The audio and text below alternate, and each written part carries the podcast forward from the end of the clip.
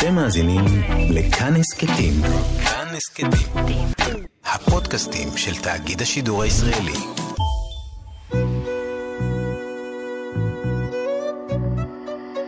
ליסה פרץ משוחחת. שלום לכם מאזינות ומאזיני כאן תרבות. באולפן ליסה פרץ ואני משוחחת עם אנשי ונשות תרבות על החיים והיצירה. עורכת התוכנית ענת שרון בלייס, והיום האורח שלי הוא המשורר דוקטור ניקולה יוסגוף אורבך. נעים מאוד. ניקולה הוא חוקר דמוגרפיה וגיאוגרפיה וספרות, ותכף אנחנו גם נשוחח על כך. הוא פרסם מספר ספרי שירה, שהאחרון שבהם הוא הספר דם תפוזים. ניקולה גם uh, פרסם ספרי מחקר, אחד מהם עוסק בתנועה הרפורמית בישראל. נכון. הוא גדל בבית חרדי בצפת, ובבגרותו יצא מן הארון, הוא מוצר. גם זה חלק מהביוגרפיה, גם אליו, גם על הפרט הזה נידרש בהמשך. שלום, ניקולה. שלום רב. אז בוא נתחיל רגע מדם תפוזים, הספר אה, השביעי במספר. אה, אני רוצה לתת איזה, אה, שהמאזינים שלנו יבינו במה מדובר. אם היית צריך אה, לתמצת על מה, באיזה תכנים עוסק הספר, איך היית מגדיר את התכנים? אמ, דם תפוזים הוא למעשה הספר הראשון מבין שורה ארוכה של ספרי שירה שפרסמתי מאז אה, שנת 2002. הוא הספר הראשון שבו אני מדבר על אהבה, אה, על לעבוד בכלל, על לאומיות. אמ, ובנוסף אני מנסה לגעת בזהות היהודית והלהט"בית שלי. מה שנמנעתי ממנו בספרים קודמים. והתוכן, אה, השירים האלו, הוא, הוא, הוא שונה מספרים אחרים באופן מובהק? אתה רואה איזה סגנון אחר, תוכן אחר, צורה אחרת, אסתטיקה אחרת? אני חושב שהוא יותר אינטימי. אה, אני חושב שהצלחתי בספר הזה, או אני מקווה שהצלחתי בספר הזה אה, לדייק ולזקק רגשות יותר מבעבר. ואני חושב שהיתרון של הספר הזה על ספרים קודמים הוא ביכולת שלי, או בניסיון שלי, אה, להביא את הדיוק של החוויה או של התחושה שלי לרמה הגבוהה ביותר, כך שמצד אחד זה יהיה מאוד מאוד אישי, ומצד שני אוניברסלי, וכל אחד אה, יוכל להזדהות עם היצירה. אתה אדם צעיר בשנות ה-30 לחייך, נכון? כן. אה, ותכף אני אתמקד בתחנות אחרות בחיים שלך, אבל בשירה הספקת להוציא לא מעט ספרי שירה. נכון. ואיך אתה מסביר את זה? בפוריות? ב... באמביציה? בדחיפות? אז אני מאוד מאוד חושש uh, מטענות נוסח uh, שלשול פואטי וכדומה, uh, שלעיתים משמיעים ביחס למשוררים שמפרסמים ספרים רבים. את הספר הראשון שלי פרסמתי כאשר הייתי בן 17. Uh, והרגשתי הרגשתי בהילות, משום שזה בער בי. Uh, זה בער בי מאז שהייתי בן 12, uh, ודאגתי והקפדתי להראות את השירה שלי לכל מי שהבין וגם למי שלא הבין. רציתי שיראו וידעו ויכירו, ומעט מאוד ידעתי אז בספר הראשון, ואני חושב שכל ספר שפרסמתי היה ניסיון נוסף שלי. אה, לשכלל את היכולת, יותר מאשר לפרסם. ואני חושב שהספרים הראשונים היו יותר בשבילי, ופחות בשביל הציבור. ורק בשלב מאוחר יותר, אני חושב, אה, מאז 2015, באמת פרסמתי כדי שיקראו. באמת כדי שיקראו. אה, חלק מהתפיסת עולם שלי היא לפרסם את הספרים ולא לגבות תשלום. לא תסביר, לא... תסביר בעצם את הגישה הזו. מאז, מההתחלה. מהרגע הראשון. תסביר אותה. מהרגע הראשון אני חילקתי את הספרים, הסתובבתי אה, ברחובות הערים, אה, הסתובבתי בחופי הים, וחילקתי ספרים לכל מי שהסכים לקחת. אה, הרעיון שעומד מאחורי התפיסה הזאת, שהיא תפיסה עקרונית, ואין לי הרבה עקרונות, אבל זה אחד מהם, אה, הרעיון שעומד מאחורי התפיסה היא שאם זה תחביב שאני נהנה ממנו, ואני נהנה מכתיבת שירה, אני נהנה גם כשקוראים את השירה שלי. כן. אז איזו סיבה יש לי לבקש תשלום מבן אדם שגורם לי הנאה? יש פה משהו שלא מסתדר לי. עכשיו, בנוסף, אני רואה בשירה ובכלל באמנות אה, מוצר בסיסי, בדומה ללחם ולמים. ואני חושב שהמחיר שלו צריך להיות קרוב ככל שניתן לאפס. קרוב ככל שניתן. אני יודע שזה לא פופולרי לומר את זה, ואני יודע שחבריי האמנים מכל התחומים לא ישמחו לשמוע את זה, ובטח שלא הוצאות אה, לאור וכדומה, אבל זו דעתי. ובמהלך השנים שאתה מפרסם את ספרי השירה שלך, אתה חושב שהפכת למשורר טוב יותר? אה, הפכת למשורר אה, חד יותר, או יותר עם תדר יותר מכוון? טוב, טוב בעיני מי? בעיני עצמך. אה, תלוי מתי. לפעמים בשירים מסוימים. אני לא חושב שבאופן מערכתי אני יכול לומר שאני נעשיתי טוב יותר בהשוואה אה, לגיל הנעורים, אבל אני חושב שישנם שירים שאני לפחות רואה בהם סוג של הברקה, או אני מתלהב מאיך הגעתי לרגע הזה שהצלחתי להתנסח בצורה ששוב, המילה מדויקת היא המילה המתאימה ביותר. משום ששירה טובה היא שירה שמצליחה לדייק כמו מתמטיקה או כמו מדע מדויק אחר. לדייק משהו שלא פסיכולוגיה ולא פילוסופיה ולא יתר התחומים מסוגלים. ובזה גם כוחה של ספרות, ביכולת, ושל שירה, ביכולת לתאר דברים שיתר התחומים אינם מסוגלים. יתר התחומים לא יכולים לתאר צעקה של קיר או כאב של שולחן. משורר כן, ואם הוא מצליח לקשור את זה ולחבר את זה בחוויות אנושיות, אז זה עצום וזה חזק, ואני חושב שכאשר זה קורה אצלי, אז אני מתרגש מאוד. ואם נוספים מתרגשים, אז אה, השמחה היא כפולה. וכמה בתוך הזהות שלך, אה, הזהות המשורר תופסת מקום מרכזי? כלומר, לצד חוקר, מרצה, משורר, נכון? כן. זהויות נוספות בוודאי יש, אבל נאמר, כשמדברים על עשייה, עד כמה, עד כמה הזהות הזאת היא, היא מרכזית, היא שולית, היא ליד, היא עם, היא בשילוב? אז, אז, אז ש... תלוי באיזה, באיזה שלב בחיים. Uh, כרגע, בשנתיים האחרונות, זה הולך ותופס חלק גדול uh, יותר ויותר בחיי. השירה. כן, השירה, או האני המשורר. Uh, כאשר עד לפני שנתיים אני בחרתי באופן מכוון אה, לצמצם את זהות המשורר ולהשאיר אותה בארון. אה, לא השתתפתי בכנסים, לא באירועים, אה, סירבתי להופיע במדורים, וממש באופן עקבי התעקשתי שלא לפרסם אותה. מי שרוצה לקרוא, נתתי לו בשמחה, וגם לקבל את המשאבים. אבל לא פרסמת. לא, לא. וזו הייתה החלטה שהמקור שלה אמ, הוא נמצא אי שם ב-2003, כאשר אה, אה, בן זוגי, שאני מאוד מאוד אוהב אותו, הסובייטי. הסובייטי, כן, שזה כינויו היום, גם ברשת ובהרבה מקומות. הפכתי אותו למיני סלב. הסובייטי. והוא לא אוהב את זה. כן. אמ, ב-2003 הוא אמר לי, אחרי הספר השני, אחרי פרסום הספר השני, הוא אמר לי, תקשיב, מפה לא תבוא הגדולה, תניח לזה. וזה כל כך פגע בי, שהוא אמר את המשפט הזה, והוא אמר אותו ברצינות, הוא התכוון לזה. הוא אמר, יכול להיות שהשירה שלך טובה, אבל יש עוד אלפי משוררים טובים. מה, מה, הייחודיות שלך? יכול להיות שהשירה שלך טובה, אבל יש עוד הרבה טובים, וזה תחום סובייקטיבי כל כך. איזה, איזה כלי יש לך כדי לבלוט בין האנשים? עכשיו, לא כל כך רציתי לבלוט, רציתי שיקראו. אבל האופן שבו הוא ניסח את הדברים פגע בי ו... שיתק אותך? שיתק אותי למשך כמעט שש שנים לא כתבתי מילה. שש שנים לא כתבתי מילה. זה, זה, זה מאוד מטלטל מה שאתה אומר, כי כן. אם התחלת בגיל כל כך צעיר, אז, אז הדעת נותנת שהיית במין, במין איזו דחיפה כזאת קדימה, ופתאום אתה נעצר מהאדם שאתה הכי אוהב אותו והוא אוהב אותך. הוא, הוא דחף אותי מאוד.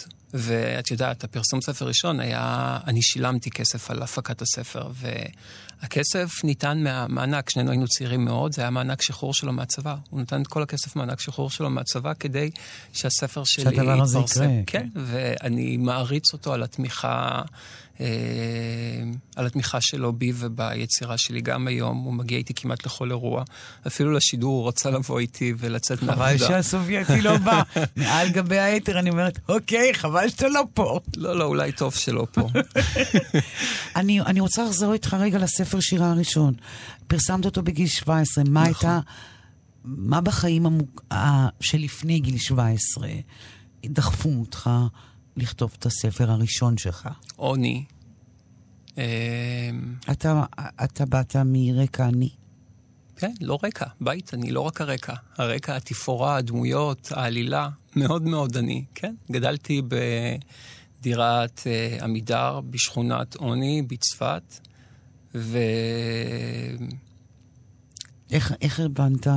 כאשר. כאשר אני מתחיל להשוות עם אנשים אחרים, כי בתוך הסביבה שלי לא היה לי מי להשוות, כי כולם היו עניים. אתה לא יודע שאתה עני עד שיש מישהו אחר שהוא... פחות. שהוא פחות עני ממך. ואני זוכר כאשר uh, בגיל 16 uh, אה, ראיתי בפעם הראשונה ים. פעם, בפעם הראשונה בחיי ראיתי ים. זה היה נראה בעיניי כמו אוקיינוס. וזה היה בעיר חיפה, שנראתה ונדמתה כניו יורק. וחשבתי שאין דבר גדול יותר ויפה מחיפה. ובאותה חיפה עליתי פעם ראשונה על, על רכבת. ולפני שנכנסתי לרכבת, אה, נתתי את הכרטיס לשומר. והשומר הביט בי מזועזע ולא הבין למה, למה אני נותן לו את הכרטיס, למה אני מוסר לו את הכרטיס. והייתי נבוך, כי לא הבנתי מה אני עושה לא בסדר. עד שהוא אמר לי, אתה, אתה בסדר? ואני לא מבין מה לא בסדר. ואז הוא מכוון לי לכיוון המכונות, הוא מכוון עם האצבע, מורה באצבע לכיוון המכונות. ופתאום קלטתי כמה הפער ביני לבין ישראל האחרת, זו שאחרת בעיניי, מנקודת כן. המבט שלי, הוא גדול. וכמה יש לי להשלים, כי במקום שבו הייתי היה קל מאוד להיות הבולט ביותר, המוביל ביותר, ואז הבנתי שאני צריך להשלים פער אדיר. מה, מה התחושה העוני עושה מעבר לחיסרון כיס? תמידית, כרונית. היא, היא מטפחת רעב גדול. היא לא טיפחה אצלי תחושות קיפוח ולא אפליה, אני לא מאשים אף אחד. אה, אני לא חושב ש... לא, אתה לא מאשים. הת... לא, לא, לא, לא, לא. גם לא את ההורים שלי. אה, אבל מעל ההורים שלך יש לא, איזה לא, מבנה גם כוח? לא מערכות, לא. לא, אני חושב שאדם, לא משנה מהמקום שבו הוא נולד, הוא צריך להיות מאוד חסון וחזק, גם נפשית וגם... אה, אה, גם מבחינת היכולות החברתיות והאינטליגנטיות שלו, על מנת להגיע מקסימום הכי רחוק שהוא יכול. ובמקום הזה, אני שמח שהיו לי את כוחות הנפש, את התעצומות, אה, ובאמת עם מעט מאוד עזרה. אה, לצאת מהמקום שבו הייתי, להבין שאני נמצא במקום שצריך לצאת ממנו. אוקיי, okay, ואיזה, בעזרת איזה הבנה? קריאה? הספרות. הספרות. איפה הספרות? קראתי, מצאתי את עצמי קורא את הספרות של שלום הלחם, מיינדלה מוכר הספרים. אני קורא את הספרות של סוף המאה ה-19 ותחילת המאה ה-20, ואני פתאום מזהה שהעוני והנחשלות של החברה היהודית בסוף המאה ה-19, בתוך השטטלים, זה המצב שלי. והשחרור, והאור, וההשכלה, והציונות, וכל הרעיונות האלה, הם הרעיונות שהייתי זקוק להם. כדי להשתחרר. עכשיו, לא הייתי באמת זקוק לכל רעיון, יכולתי באמצעות רעיונות אחרים, אבל הבנתי את הקונספט. שאני נמצא במקום שבו אני צריך לצאת אה, אה, אל, אל, אל אותו אור שיאפשר לי, והאור הוא באמת ההשכלה או רכישת, רכישת אה, אה, ידיעות בתחומים נוספים, על מנת שאני אוכל לצאת מהמקום הזה. איפה פגשת את שלום הלחם וחבריו? אצל סבי. בב... בבית של סבי. בבית של סבך. כן. אוקיי, ו- ומה משך אותך את היד לקח את הספר? הוא המליץ, הוא אמר לך, אתה באת עם הספר. אני חושב שזה התחיל במקרה. בגיל מאוד צעיר הייתה לי אהבה לאטלסים. סבי היה בית"ריסט, איש בית"ר, והוא תמיד דיבר גיאוגרפיה. וכל שיחה איתו הייתה שיחה על אדמה ועל מולדת. ובשלב מאוד מוקדם ידעתי את uh, מפת ארץ ישראל, ולאחר מכן את מפת העולם, כולל קווי אורך, רוחב, ומשם זה כבר הגיע לאטלסים היסטוריים, ומאטלסים היסטוריים זה לספרות היסטורית, וכך זה התפתח. הרעב, ברגע, ש, ברגע שנותנים קצת, את יודעת, קצת טעימות על הצלחת, התיאבון נפתח, ומסתבר שאני הייתי מאוד חזיר בכל מה שקשור לספרות, ואני אני, אני נהנה מזה. אני נהנה מזה עד היום, זה לא עובר. ואני לא מאפשר לעצמי להרפות ולהניח לאהבה הזו לקריאה. אז שם פגשת את שלום הלחם וחבריו. כן.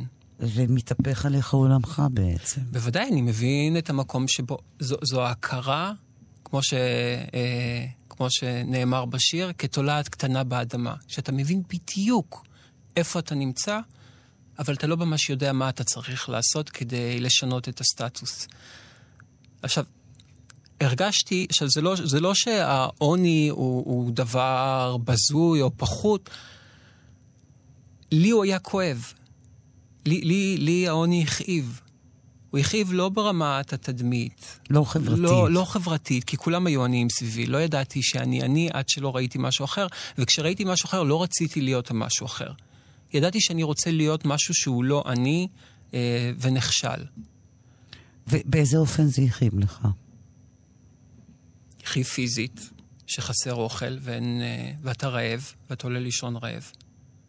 דברים שאנשים לא חשבו שדברים אה, כאלה קיימים ב... במאה ה-20, אבל קיימים, ולא בשנות ה-90 של המאה ה-20, אבל היו קיימים. ואני מאמין שקיימים גם כיום. בוודאי.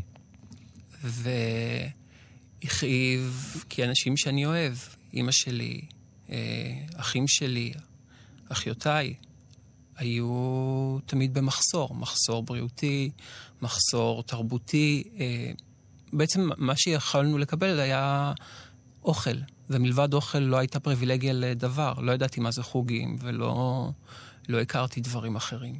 אתה למדת מחוץ לבית, נכון? אה, כן. באיזה גיל? יצאתי כבר בגיל 13 לפנימיות, בדרך כלל היו פנימיות אה, דתיות, ישיבות תיכוניות. אה. ו- ואתה אדם דתי בתקופה שאתה חי בבית, כן, וגם כן. מחוץ לבית בשנים הראשונות. כן. וההכרה פתאום עם שלום הלחם, ומצד שני עם הלימודים התורניים, זה מתיישב, זה לא מתיישב? בוודאי, כי עדיין, זה, גם היום, כשאני, את יודעת, מעיין בכתבים של מי שנחשבים גדולי האתאיסטים, עדיין, זה עדיין שומר על אותו רצף, לפחות אתאיסטים יהודים, זה עדיין שומר על אותו רצף, ואני מצליח לקשור ולחבר, גם בתוך הזהות שלי. כישראלי, כיהודי, אני מוצא בעצמי אה, אה, חלקים שאני יכול אה, להתחבר עם יהדות התורה וש"ס, וגם עם בל"ד ועם, אה, ועם מרץ, ובמקביל עם סמוטריץ', ואני בעצם מוצא בעצמי את הכל. ולכן אני חושב שהוורסטיליות הזאת, או היכולת הזאת, מאפשרת לי להסתדר יחסית עם רוב האנשים. אה, אין לי הרבה אויבים, ככל שידוע לי, אולי אני פשוט נאיבי ולא מודע לעצמי, אבל ככל שידוע לי, אין לי הרבה אויבים, והסיבה, אני חושב, היא כי אני נוח, נוח יחסית, בכל מקום אני יודע למצוא או להתחבר. אה, בן, בן הזוג שלי אמר אה, ב, באחד האירועים, אה, לאחד הספרים שלי, שניקולה יודע למקם את עצמו בכל מקום ולהפוך את עצמו לאחד מאותם אנשים שהוא נמצא בסביבתם. זה קצת זל, זליג כזה, זיקית כן, כזאת. כן, כן, זיקית, זהו. זה, עכשיו, את יודעת, יש בזה משהו... ו- ו- זה הישרדותי? אני לא יודע אם זה הישרדותי, כי אני לא באמת... אני, אני, אני נהנה מזה. אני אוהב את זה. אני גם באמת... וזהו, וזה מה שהוא הוסיף, הוא אמר, והוא מאמין בכל רגע, והוא מאמין, וזה באמת נכון, הוא מאמין בכל רגע שהוא חלק מהם. זאת התחושה שלך. כן, וזה אמיתית, יכול להיות היום, אותנטית. באמת, באמת, באמת, זה יכול להיות היום בקרני שומרון או ביצהר, ומחר זה יכול להיות בעיסאוויה או במועדון. כן, וזה מסתדר לגמרי. וזה משתלב לי, וזה לא חייב להיות או, או התפיסה, התפיסה הדיכוטומית או הטריכוטומית, או כל תפיסה שהיא דוגלת בהפרדה ולא בהיברידיזציה של כמה תפיסות, היא תפיסה שמאוד לא נוחה לי. גם מבחינה ספרותית, אני משלב כמה שיותר ז'אנרים, כמה שיותר סגנונות, כמה שיותר רעיונות, כי למה להתחייב בעצם? ניקולה, תקרא משיריך בבקשה, אני אשמח לשמוע. אני אקרא שני שירים. גטו צפת. בהתקרב השטן למשכנות היהודים בעירי, הכל צבעו חורבותיהם החברות, בתכלת, ושפכו תכלת במדרכות. וכל הדלתות והגזוסטראות התחילו, ובבית הכנסת סביב להיכל הותחלו הקירות, ואלומות אור תחלחלות ריצדו במחול מטורף. בחלוף השטן על עירי, נדמתה הארץ לשמיים, ודממה תכולה כבשה את המולת היום. רק חתלתול לבן, שפסע בינות סמטאות עירי, ולא הכיר מנהג קדמונים, נדרס על ידי מכונית לבנה, מעיר סמוכה שבתיה לבנים, וחומותיה צחורות. פרה חובות עירי, והיה לכפרתה לעדי עד, או לפחות עד שוב השטן אליה. חיפשתיה. חיפשתיה את יהדותי בין סמטאות עירי ובחצרות החסידים, בנגינת הקלרינט ובעבודת השם. בכל חיפשתיה ולא מצאתיה, עד אשר לתדהמתי פגשתיה בתור לביטוח לאומי, נתמכת, ערירית, ונאבקת על 2,800 שקלים בחודש. אני רוצה רגע לחזור לאלוהים ולאמונה. Okay. אוקיי. המון אנשים אה, אה, דתיים שאני מכירה, לשעבר, ברגע שהם גילו את הספרות, הם התחילו להיפרד מאלוהים באיזשהו אופן. הם גילו ספרות מסוג אחר, ושל שלום הלחם. ואני אני, אני שואלת את עצמי, איזה אדם מאמין אתה היית בתוך אה, החיים, במש, אה, בתוך המשפחה ובפנימיות ובישיבות? איזה אדם מאמין היית? מוחלט או עם ספקות? תמיד הייתי עם ספקות. מהרי, אני, אני, לא חושב, אני. אני חושב, כן, אני לא זוכר את עצמי אדם מאמין, אה, נאיבי, שתמיד תמיד היו ספקות, תמיד היו תהיות. אה, היו פעמים שפניתי אליו ושאלתי וביקשתי. היו פעמים שהטלתי ספק ואמרתי שאין. וגם אחרי שקראתי אה, כתבים רבים שעוסקים באין, באין האלוהים, כן? ולא רק ביש, עדיין היו רגעים ש... שמצאתי את עצמי שסוע מבפנים אה, ומתלבט. מה, מה גרם לך לשסע המתמיד הזה? אני חושב שאולי... אני חושב שאולי זה המקום שהוא פחות...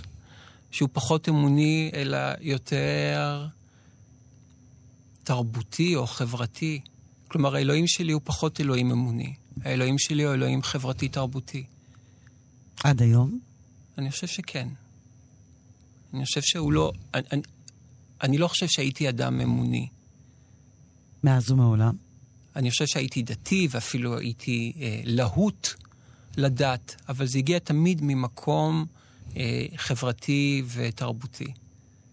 ומתי? זה מה שקורה, קוראים כן. לזה יהדות כתרבות היום, יש לזה כן. שם, אבל אני לא ידעתי לקרוא לזה יהדות כתרבות, לי, אבל, אבל זה היה ברור לי שזה חלק מאיזה סל כולל של דברים שהוא יפה בעיניי מעצם היותו חלק ממה שאני מגדיר התרבות שלי או החברה שאליה אני שייך.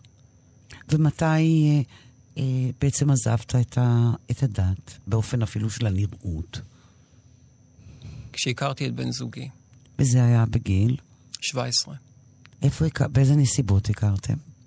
אה, פגשתי אותו באחת אה, מההתיישבויות ביהודה ושומרון. מה עשיתם שתיכם שם? אני נדדתי ברחבי הארץ, הייתי במעברים בעקבות מעבר מצפת לירושלים, סיימתי בסוף את הלימודים בירושלים והתחלתי את האוניברסיטה באותה שנה, והוא היה אה, עולה חדש מברית המועצות, והוא תכנן להיות אה, רב. והיה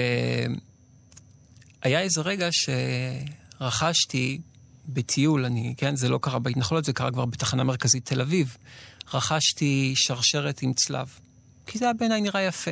הסמל, הצלב, היה נראה יפה. איך אדם רק לפני דקה... כן, אז מה? אז מה? זה העניין, אז מה? זה בדיוק, זה החלק של אז מה. זה בא ביחד. אם אפילו אם... אז מה? אוקיי. והוא הזדעזע. הוא ממש הזדעזע, ואני זוכר שזה היה גם הריב הראשון שלנו. הוא עצר בהפגנתיות ואמר, איך אתה, איך אתה מחזיק דבר כזה, שבשמו נרצחו אה, מאות אלפי יהודים? ואמרתי לעצמי, לא, לא, פה זה חייב להיגמר הסיפור הזה. ואמרתי לו, אני ואתה מסיימים את הרומן עם הדת. בלי סממנים חיצוניים, לא של נצרות, לא של יהדות, לא של אסלאם. אתה רוצה, כל אחד מאיתנו יחזיק בליבו את מה שהוא רוצה, בדרך שהוא רוצה ובאיזה אופן שהוא רוצה, אבל נגמרו הסממנים החיצוניים. למען שנינו. ושניכם אה, יצאתם כן. מהדת ביחד. כן, כן. הוא הקצין, הוא לא מאמין באלוהים, הוא הלך לכיוון אחר לגמרי. אבל שניכם ביחד. ביחד. כלומר, קרו איזה כמה תהליכים בגיל הנורא קריטי. אתה גם מפרסם לראשונה ספר, ספר שירה. כן. נכון? זה, כן. זה נורא משמעותי. אותם שירים שכבר בילדות כן, כתבת... אלה שירים מגיל 12-13, כן. כן. אתה גם יוצא מהארון. אתה גם יוצא מהבית, אתה יוצא וגם מהדת. נכנס לזוגיות, כן. ונכנס לזוגיות. ואני שואלת אם, אם אדם בן 17 יש לו את היכולת הנפשית לשאת כל כך הרבה יציאות האלה. אה, נתחיל דווקא מהספרות. היו, היו, היו, היו משברים, משברים בכל תחום. כל, כל אירוע כזה הוא אירוע מכונן והוא לא עבר חלק. והיו מהמורות בדרך, וברור שמה שקרה בגיל 17 עוד התעקם והתעצב אה, גם בגיל 18, 19 ו-20. אה, ולכן אלה היו שנים מאוד קשות, גם בשבילי, גם בשבילו. אה, ואני חושב שהתחלתי התחלתי לגבש את הזהות הספרותית, הדתית, החברתית, האידיאולוגית שלי, עד כמה שאפשר לקרוא למה ש... להיברידיזציה שלי אידיאולוגיה. המ- הנטייה המינית. הנטייה המינית הת- התגבשה הרבה אה, לפני, כן, כן, כן, אה, כן, כן. התגבשה הרבה לפני? כן. ואיך חיים בקונפליקט הזה? כי תחשוב שאתה בתוך אה, חברה שהיא מאוד מאוד מוקיעה נכון. ומנדה וסוגרת. אז, אז, אז זה כך, לפחות עד לשלב מסוים, כולם ידעו ולא הסתרתי, וברגע שאתה דואג שכולם ידעו, ואני דאגתי שכולם ידעו, לא, לא הסתרתי. כשאני מרגיש שאין מה להתבייש, אז אני פשוט אומר ומראה וזהו. אז את יודעת, בהתחלה אה, אנשים אה, מעירים הערות, ו... ואז הם מנסים להתקרב כשהם רואים שאתה לא נושך ולא מגיב בצורה נפגעת, וגם לא, לא, לא נעלב. ואז הם הופכים לחברים שלך. והמשפחה, המשפחה זה היה קצת יותר קשה, והעולם הלימודי שלך, הישיבות. העולם לא הפריע. כולם, כמו שהייתי כל כך, הייתי תלמיד מצוין, אף אחד לא אמר שום דבר. אף אחד לא אמר מילה. כולם אני ידעו, מתקשה להאמין. אף אחד לא אמר מילה. מאחורי הגב אני יודע שלחששו, גם שמעתי מדי פעם, אבל uh, אף אחד לא אמר מילה. כולם ידעו, ואף אחד לא אמר מילה. כולל הרב שלך. כולל, וגם דיבר איתי על זה, בוודאי. הוא ניסה מה? לא, לא ניסה, לא הייתה המרה, ולא היו טיפולי המרה, ולא היו ניסיונות המרה, ומדי פעם היו גם חרדים, חרדים ודתיים לאומיים, שחיבקו, אני מדבר איתך על שנת 2000, 2001, חיבקו אה, ותמכו, אמרו בפירוש, אנחנו מקווים שתמצא את אהבת חייך, אנחנו מקווים שתמצא מישהו שאתה תאהב. יש הכל מהכל, ואני אספר לך גם שכאשר זה- התחלתי... זה- זה- אמ- אמיתי, אמיתי, אמיתי, ואני אגיד לך גם שבשנים האלה שאני מלמד בצפת, אז יוצא לי ללמד הרבה אה, ערבים, בין היתר גם ערבים אה, מוסלמים דתיים. ואין לך מושג כמה מוסלמים דתיים ומוסלמיות דתיות אה, אה, מחבקים ואוהבים ותומכים אה, קיימים. ו... אני מדברת על החברה, ש... חברת האם שלך. חברה, החברה- אותו דבר, אני נותן את ה- אותן חברת, ש- חבר, חברות שמרניות, אבל uh, גם חברת האם שלי, יש בה הרבה, וגם בפייסבוק שלי היום, יש לי הרבה חרדים, שהם uh, החברים הטובים ביותר שלי, uh, וגם מתנחלים, וגם אנשי ימין, מה שנקרא ימין קיצוני, שאני נפגש איתם באירועים, ואנחנו שותים קפה, והם uh, יודעים שאני הומו, שאני חי בזוגיות. אני הומו, הומו במשרה מלאה. ו... מה זה אומר? אתה יכול לפרט. לא, אני לא בטוח אפילו למה התכוונתי כשאמרתי את זה. אה, מה, מבחינת לא, התפיסת עולם, כל החיים? שלי אני הומו. אני, כן, כל החיים שלי, כשאני זוכר את עצמי לפחות, אני אה, נמצא, אה, נמצא כבר כמעט 19 שנה בקשר, ו, אה, ואני מקיים משפחה שהיא... אה, זוגיות שהיא משפחה למעשה, זו המשפחה שלי. אין לי משפחה אחרת שהיא חשובה כמו המשפחה עם בוריס, עם הסובייטי. ואני כותב על זה, אני חי את זה, אני חוקר את זה, גם עוסק במחקרים שלי בנושא הזה בצורות כאלה ואחרות. זה, זה חלק בלתי נפרד ממני, זה חלק אינטגרלי. אני, אני נהנה גם מהתרבות שנחשבת תרבות הומואית. אני אוהב מסיבות, אני אוהב מועדונים, אני אוהב מוסיקה שנחשבת מוסיקה אה, של הומואים. אז כן, אז אני הומו במשרה אז, מלאה. אז כאילו, מה שאני מדמיינת הוא איזה מין החלקה, גם עם קשיים, אבל יחסית החלקה די, אה, לא אגיד נעימה, אבל כמעט ללא מהמורות מלהיות, אה, לא להיות אה, בחוץ הומו, ללהיות בחוץ הומו. לא, אז זהו. אז, אז אמרתי לך שעד לתקופה מסוימת היה איזה קטע עם אימא שלי, אה, שבעקבות לחץ מצד אה, המשפחה שלה, אה, היא הוציאה אותי מהבית למשך אה, כמעט חודשיים. הייתי באיזשהו מקלט בחיפה, שזה סוג של בית השנטי רק בצפון. אה, היא כמובן התחרתה וביקשה סליחה, והיום, היום, לא רק היום, בעשור האחרון, היא מתקשרת לתחנות רדיו חרדיות ודתיות ומספרת כמה היא גאה בבן שלה, וגם אחותי בקופת חולים, בכל מקום, מספרת שהיא אוהבת את אח שלה ההומו. ו... אבל אני לא סולח על החודשיים האלה. זה לא... זה חודשיים שבהם היא ויתרה, וקשה לסלוח על זה. קשה לסלוח על רגע כזה של שפל שבו אתה לבד ואין לך אף אחד. אין תמיכה? אין תמיכה. אין, אין מי שיתמוך. אתה גם לא רוצה לספר. אני לא... אני לא, לא שיתפתי. היו מספיק אנשים, כמו שאמרתי לך, שידעו ואהבו, אבל איך תגיד להם שאימא שלך זרקה אותך מהבית? איך תהיה מסוגל להגיד למישהו שנזרקת מהבית כי אתה הומו? שהדבר שאמור להיות הקרוב ביותר אליך, אימא שלך, הוציאה אותך מהבית. אז פשוט עשיתי את הכל לבד. שלום לתמימות. למדתי גם אני לשקר, לא יקרה לי דבר אחרי שאמות. אין בסוף עולם אחר. שלום לתמימות. למדתי גם אני לשקר, לא יקרה לי דבר אחרי שאמות. אין בסוף עולם אחר. קבעתי פגישה עם איזה איש חכם, אמר לי שאני כועסת, לא את הכל הבנתי שם. בסוף הוא לקח את הכסף. חשבתי לעצמי, שבטח גם הוא מחפש את השקט, שגם אצלו יש איזה בלאגן,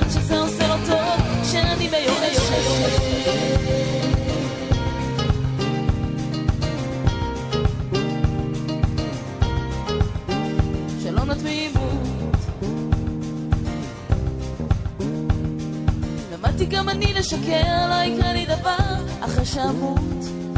אין בסוף עולם אחר. למדתי גם אני לשקר, לא יקרה לי דבר אחרי שאמות. אין בסוף עולם אחר. היו לי כמה חברים, רצו שאחזור לאלוהים, לא מוותרת על חטאים, כי בדרך כלל באים לי משם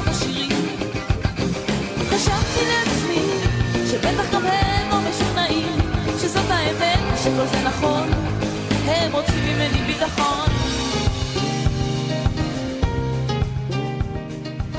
ליסה פרץ משוחחת. איתי באולפן ניקולה יוסגוף אורבך. וכל הגאולה בעצם מחיים שתיארת, חיים עניים, אה, חיים ללא השכלה, בעצם אה, הוצאת את עצמך בסיסית ראשך באמצעות השכלה. כן. התחלת ללמוד בגיל מאוד מאוד צעיר. נכון. אה, ידעת מה אתה הולך ללמוד? דמוגרפיה? אמ, רציתי ללמוד כמעט הכל. אה, סיימתי את התיכון, סיימתי בתיכון בירושלים. אה, ניגשתי עם הסובייטי שלי לפסיכומטרי, הסובייטי עשה את זה קצת אה, לפניי וקיבל 675, ומבחינתי, אם הוא קיבל 675, אז אמרתי לעצמי, אין סיכוי שאני אקבל יותר, וקיבלתי 728. אה, ואז בעצם כמעט הכל היה פתוח. לא רציתי רפואה, אבל uh, כל השאר היה פתוח, ממש, כל החוגים, ורציתי הכל. כי אני טוב במתמטיקה, אז רציתי ללמוד תחומים שהם כמותיים ומדעיים, ומצד שני אני מאוד אוהב את מדעי הרוח. אז uh, למדתי קצת פיזיקה, התחלתי ללמוד פיזיקה-כימיה באוניברסיטה העברית. ואז עברתי ולמדתי uh, גיאוגרפיה, של, uh, גיאוגרפיה והיסטוריה של עם ישראל באוניברסיטת חיפה. ואז למדתי תעודת הוראה וספרות, וגם בהם השלמתי את התארים האקדמיים שלי. וגם היום אני מתלבט אם להמשיך וללמוד עוד. אני רוצה ללמוד עוד, אני, אני לא שבע. אני רוצה ללמוד עוד דברים. אבל היה לך את האינסטינקט שהדבר הזה... הוא, הוא בעצם שווה ערך למוביליות חברתית, למוביליות, כלומר, גם מ-A ל-B. האמת, זה לא, זה לא אכפת לי. זה לא חשוב לי. אבל ידעת שבאמצעות לא, השכלה... לא, לא, יד, ידעתי שיש קשר. כלומר, לא ידעתי עד כמה הוא מובהק, ידעתי שקיים קשר, אבל ידעתי שישנם אנשים שהם מאוד משכילים ועדיין, אה, כפי שאמר לי פעם אחד המנחים שלי, הופכים המבורגרים. שגם אחרי התואר דוקטור הם הופכים המבורגרים במקדונלדס. יש הכל מהכל. לא, אני מבין שקיים קשר, וידעתי את זה גם אז, אבל לא, זו לא הייתה המטרה. לא היה מפריע לי לחיות כפי שחייתי לפני עשור, בדירת אה, שלושה חדרים ברמות רמז בחיפה, ולהעביר כך את כל חיי, כל עוד אני יודע שאני ממשיך, ויש לי גישה לאוניברסיטה, ויש לי גישה לתחומים שאני אוהב לעשות, אז אני אקבל אה, 7,000 או 8,000 שקלים, ולא כמה שאני מקבל עכשיו. אז מה? אז מה? לא, אבל אה, זה שהלכת ללמוד, זה חילץ אותך מהחיים הקודמים שלך. אה, המוקדמים שלך. כן, כן, לימודים, לימודים עוזרים. באיזו מידה הם עוזרים? תראי, עובדים סוציאליים מתקיימים בדוחק, ומורים מתקיימים בדוחק, וישנם, וישנם אה, תחומים אקדמיים, חלק גדול ממדעי הרוח, מתחומי האמנות, שמתקיימים בדוחק, ועכשיו בתקופת הקורונה, מקצועות שלמים, אף על פי שהם מקצועות מדופלמים, מתקיימים גם כן, בדוחק או לא מתקיימים. ו...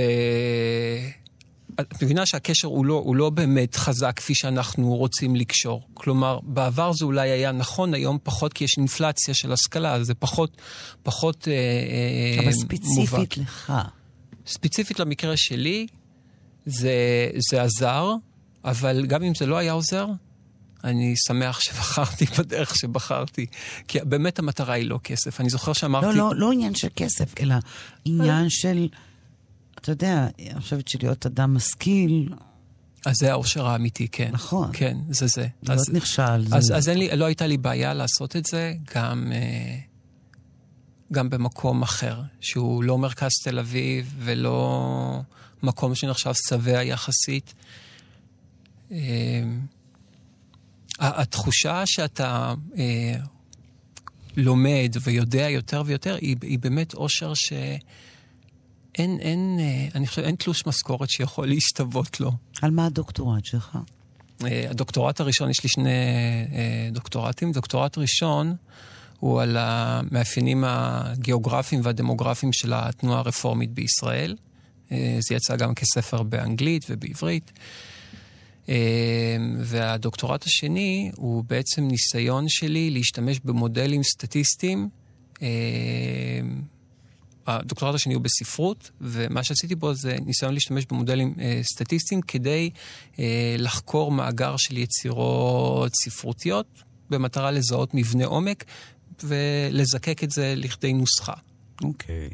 והצלחת? הצלחתי, ולקח, לק, כמעט שנתיים עד שמצאו קוראים בספרות שמסוגלים להבין את מה שכתבתי.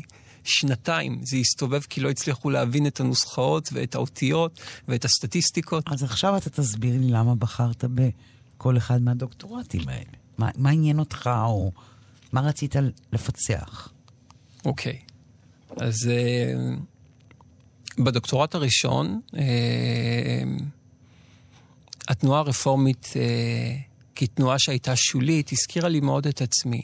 היא תנועה שמאוד התקשתה להשתלב במרחב הישראלי. היא נתפסה כזרה, כנטע זר. וגם אני, אני זוכר את עצמי כ... כילד צעיר, נתפסתי כנטע זר, כי גם, גם הומו, שלא מסתיר את זה, גם מאוד מאוד uh, שונה. אפילו בתוך השכונה שבה גדלתי הייתי חריג. Uh,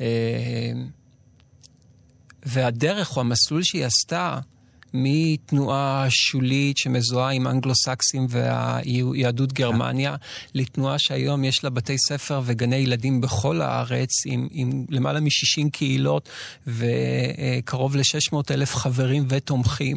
גם בארצות הברית עם אחיזה גדולה. כן, כן, כן, אני מדבר רק על המקרה כן, הישראלי. כן. זו, זו הצלחה בלתי רגילה. ואני לא יכול להגיד שאני לא מתרגש, אפילו היו רגעים, והייתה תקופה, ששקלתי להצטרף להיברו יוניון קולג' ולהיות פרח רבנות, והייתי מגיע לתפילות. באמת? כן, כן, כן, כן. כי זה... למרות שזה כל כך מנוגד מהיהדות שאתה מגיע אליה. נכון, זה נכון. כמעט, זה כמעט, אה, אין לי מילה אפילו לתאר את זה. כן, אבל דווקא המקום ההיברידי הזה, המקום המשלב, המקום שיכול להכיל גם וגם וגם, ועדיין שיש בו הרבה מקום לחופש, הוא המקום שהרגשתי בו נוח. נכון, לא עם כל הדברים אה, שמאפיינים את היהדות הרפורמית בת זמננו, אני אה, מסכים או מרגיש שאני שייך אליהם, אבל... אה, מצאתי הרבה דברים, אני לא מרגיש שייך באופן מלא לשום מקום. לשום אני מרגיש, קהילה? לשום קהילה. אבל אני מרגיש שייך כמעט לכל קהילה באיזשהו אופן. כמו שאמרת קודם. כן, כן. ולגבי הדוקטורט, שבעצם לבנות מודל סט... שנשען על סטטיסטיקה, כן. בדבר זה, שכל זה, כך... זה, זה החלום שלי. זה הניסיון שלי בכל המדע שאני עושה. בעצם לייצר מצב שמדעי הרוח עוברים את השלב הבא באבולוציה שלהם, והם מטמיעים טכנולוגיות ושיטות מחקר כמותיות. אני יודע שזה דבר שהוא קשה עבור אה, רבים בתחום, גם לחוקרים אה, בתחום מדעי הרוח והחברה. חברה כן כבר, אבל מדעי הרוח בספרות, בפילוסופיה, בהיסטוריה. אבל אני חושב שברגע שהספרות תשלב את הטכנולוגיות כמו הייטק, את הכלים שקיימים היום בסטטיסטיקה ומתמטיקה, היא תצליח להפוך ליותר יישומית, ליותר רלוונטית. כן, אבל זה לא וייתכן- קצת עוקר אותה מאיזה ממה? שורש אה, הרבה יותר אה, גמיש? כלומר, היא יותר גמישה מאשר מתמטיקה, לא? ספרות. במשך אלפי שנים ניסו לחבר אותה לעקרונות ולכללים של אריסטו, את, אה, ושל אפלטון, ואחר כך של אורציוס. את אה, שייקספיר לא הציגו ב- בבמות באנגליה רק בגלל שהטרגדיה שלו הייתה היברידית עם קומדיה. והיום יש לנו שומרי סף בספרות העברית שקובעים מי משורר טוב ומי משורר שאינו טוב, וכמובן הדבר הזה אינו ראוי בעיניי. אה, ולכן אני חושב שדווקא המקום הזה של יצירת חוקים, כי הרי מה זה בעצם מדע? זה אוסף או מערך של חוקים. גם ספרות ניסתה לעשות את זה, גם היסטוריה בונה לעצמה כל מיני פרדיגמות עם חוקים, אבל אני אומר, אם כבר לעשות דבר כזה, אז שלא יהיה יש מאין. כלומר, שזה... תחברו את זה עם איזשהו עוגן שהוא קיים והוכיח את עצמו בשדות אחרים, וזה אפשרי. ומה שניסיתי לעשות במאמרים שלי ובדוקטורט שלי, ובספרים שאני אה, פרסמתי ואפרסם, זה להראות את הקשר הזה ולהפוך אותו לנתיב אפשרי עבור חוקרים ועבור אה, אה, אנשי מדעי הרוח שיכולים ורוצים לשלב את צורת החשיבה הזאת. ואתה אמרת שהדוקטורט שלך הסתובב שנתיים בישראל. נכון, כי לא מצאו מישהו שיכול לקרוא. אז אני חושב שאולי צריך, אני ניסיתי, לא אוהבים שאני מציע את זה, אבל אני אומר, לחייב את תלמידי מדעי הרוח, את הסטודנטים, רמה בסיסית של סטטיסטיקה, לפחות למתחילים. זהו, איבדתי את כולם כאן. זהו, אף אחד לא יירשם. המעט עוד, גם הם ילכו.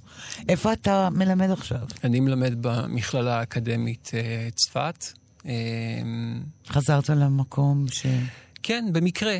יצא במקרה קולגה שלי שעבדתי איתה על ספר שנקרא החברה החרדית בישראל, אה, אה, לימדה קורס על החברה החרדית בישראל בצפת, ולימדה עוד קורס, אה, אה, על גיאוגרפ, קורס בגיאוגרפיה, ונתנו לה איזושהי משרה במוסד אחר, ואז היא אמרה לי, אתה רוצה להחליף אותי? ואני לימדתי באוניברסיטת חיפה, ורציתי עוד הכנסה. בעיקר כדי לעזור לחתול שלי שהיה חולה. אמ, וכך כך יצא שבאתי לסמסטר אחד, ואני כבר uh, כמעט עשור בצפת. אוקיי, ואיפה אתה מלמד עוד? רק שם. אה, אז לימדתי גם במכללה בנתניה. וגם ו- בחיפה. ובחיפה, במוסד, במוסד הרצל. אה, אבל זהו, אני כבר מעל, אני מלמד כבר מעבר למשרה. כן, כן, אני אוקיי. לא... לא ורוב מ- הזמן מוקדש עכשיו בעיקר למחקרים ולכתיבה. אה, לא. אני משתדל אה, לאפשר לעצמי שהזמן שלי יחולק באופן שיאפשר לי להרגיש נוח עם עצמי. אז הוא מחולק ל- לספרות, למען סופרים אחרים ומשוררים אחרים, למחקר ולהוראה, ולסובייטי שלי. מה זה למען סופרים אחרים? אה, יש לי כתב עת, תסע, איך קוראים לו? שכל ההמון. כל ההמון. כל ההמון הוא כתב עת ש... אה, הוא כתב עת מקוון. אה, הוא נוסד מתי? הוא נוסד שנה שעברה, ויש בו כבר קרוב ל-100 אלף כניסות. זה לא מעט. אני גאה מאוד בהישג הזה. זה traffic traffic. כן, כן, אבל זה כניסות, זה, את יודעת, יש כאלה שנכנסים כמה פעמים.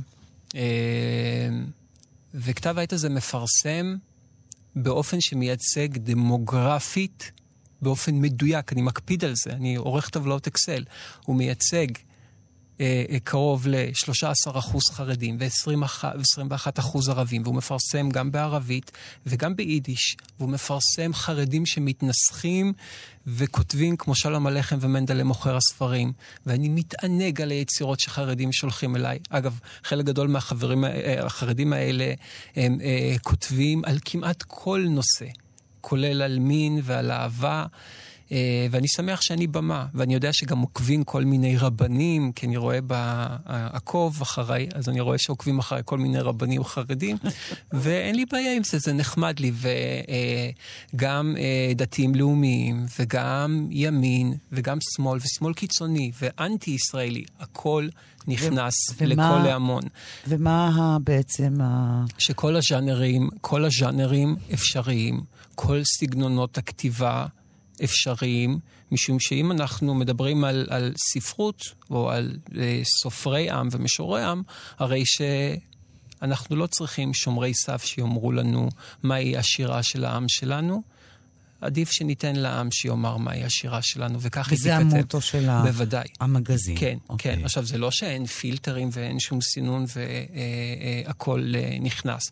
אבל כן, יש ייצוג מגיל 13 עד גיל 99. כל שכבות... נשים, גברים. הכל, הכל, כן, בוודאי, כולם. לא קרה שרעיון או אידיאולוגיה מסוימת לא נכנסה. ואתה עורך, ואתה הקמת ואתה עורך. אני העורך, ויש לי ועדה אה, אקדמית, לא יש לי, יש לי כתב העת, ועדה אקדמית ויש ועדה מקצועית שהם שותפים, וכל אה, יצירה אה, עוברת אה, שיפוט.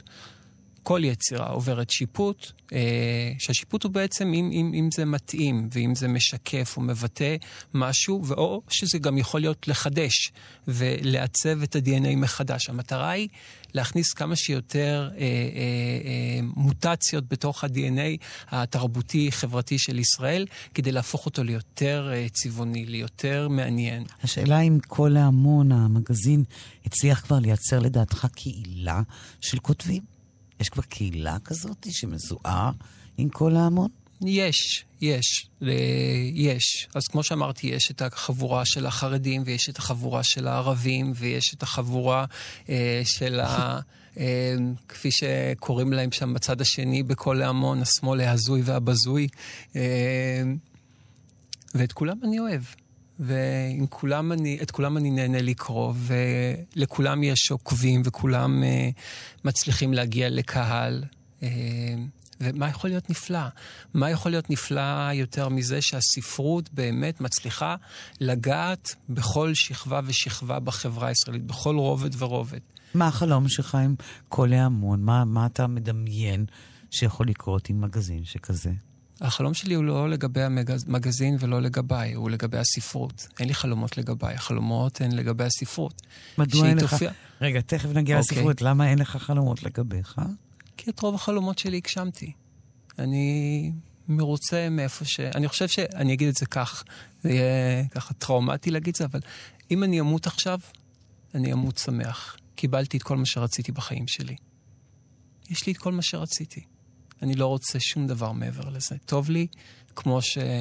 כמו שעכשיו בחיים שלי, מאוד טוב לי. ומה כל... החלום שלך לגבי הספרות? לגבי הספרות, הייתי שמח אם היא תופיע על, אה, על בניינים, בצמתים, לא רק ב, בתחנות אוטובוס, ממש בבניינים, יחד עם קשרים. הציורים, על קשרים, ועם עם, עם הסליידים המתחלפים של הפרסומות הגדולות. וכך אני חושב, רכבת. כך אני חושב, כן, כן, וכך בעצם, וגם קטעים מסיפורים, וכך בעצם, אני חושב, הספרות תהפוך לחלק מהנוף הגיאוגרפי שלנו, ו, ולא יהיה את הצורך ההישרדותי הקיומי. אלא זה יהיה חלק בלתי נפרד. וכן, כמו כל פרסום, גם זה יקבל תשלום, אם, אם, אם סופר ירצה תשלום, משורר, כן? אה, או, או צייר, מה שזה לא יהיה. אבל ברגע שיש את הדבר הזה והוא חלק אינטגרלי מהמרחב, לדעתי הניתוק של האמנות ושל יתר תחומי האמנות מהמרחב הפיזי, Uh, הניתוק הזה גרם להתרחקות מהספרות, להתרחקות מהציור, להתרחקות מהמוסיקה הקלאסית, מהבלט ומיתר התחומים, משום שהם נדחקו לגטאות. כמו התיאטראות והבתי אופרה וכדומה, אבל אלה גטאות שהן פריבילגיה של מרכז הארץ. מי ראה בלט בדימונה? מי ראה בלט בצפת? איך הם יגיעו לזה? זהו, ופה אני מזהה אפילו איזה עניין כמעט חברתי שיש לך. פוליטי חברתי. אמ, אם, אם, אם לרצות שאנשים ייחשפו לתרבות זה כן, פוליטי, אז זה כן. פוליטי, אז, כן. אז, אז, אז, אז כן, אז זה פוליטי. עמדה פוליטית. אז בסדר. אז זה פוליטי, שיהיה פוליטי. לא, זה לא פוליטי מש- במובן של, אתה יודע, זה... שיהיה פוליטי. אם לרצות זה שלמישהו... לדעת איפה המרכז ואיפה הפריפריה כן, ומה יחסי כן, הכוחות. אבל תראי, אני, אני, אני גיאוגרף, אני לא יכול להעמיד פנים שאני לא רואה מרכז ופריפריה. אני גם גיאוגרף וגם דמוגרף. אני לא יכול להתעלם מהמציאות החברתית. אני לא יכול שלא לראות פער בין תוחלת החיים בשוליים לבין המרכז. אני לא יכול לראות שלוקח לי שבוע להשיג תור לקרדיולוג פה וחמישה חודשים בצפת. אני לא יכול שלא לראות את זה. וזה כואב. וזה מגיע, אתה אומר, מהרקע שלך?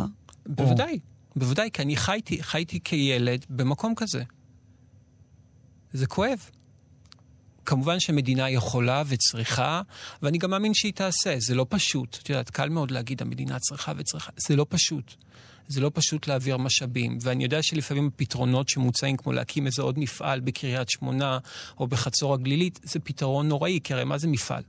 מפעל זה בעצם פתרון שהוא פתרון בזק, זו תעשייה קלה, בעצם בדרך כלל זה טקסטיל או מזון, עכשיו זה לרוב מזון, מזון. שמעסיק בעצם אנשים בשכר מינימום, והוא מנציח את הנחשלות, הוא בעצם מייצר עוד דור של אנשים נכון, שיעבדו כי זה לא תמורת שכר. הייטק. נכון, נכון, אז כרמיאל הצליחה להקים איזשהו אזור שהוא אה, אזור של ורדים תעשיות ומעלות. מתקדמות, וכפר ורדים ויוקנעם, וקצת קצת בקריית גת, וישנם ישנם שינויים.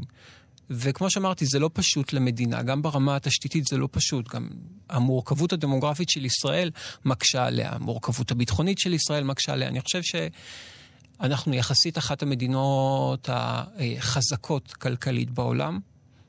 אה, אני לא רוצה להישמע כמו נתניהו עכשיו כשאני אומר את זה, אבל אני חושב שבהתחשב במורכבות, הגענו להישגים מרשימים, ואני מקווה שנצליח לשמור עליהם ולשפר אותם לטובת אנשים מסוגי אה, שעוד ירצו לרכוש השכלה וירצו להתקדם.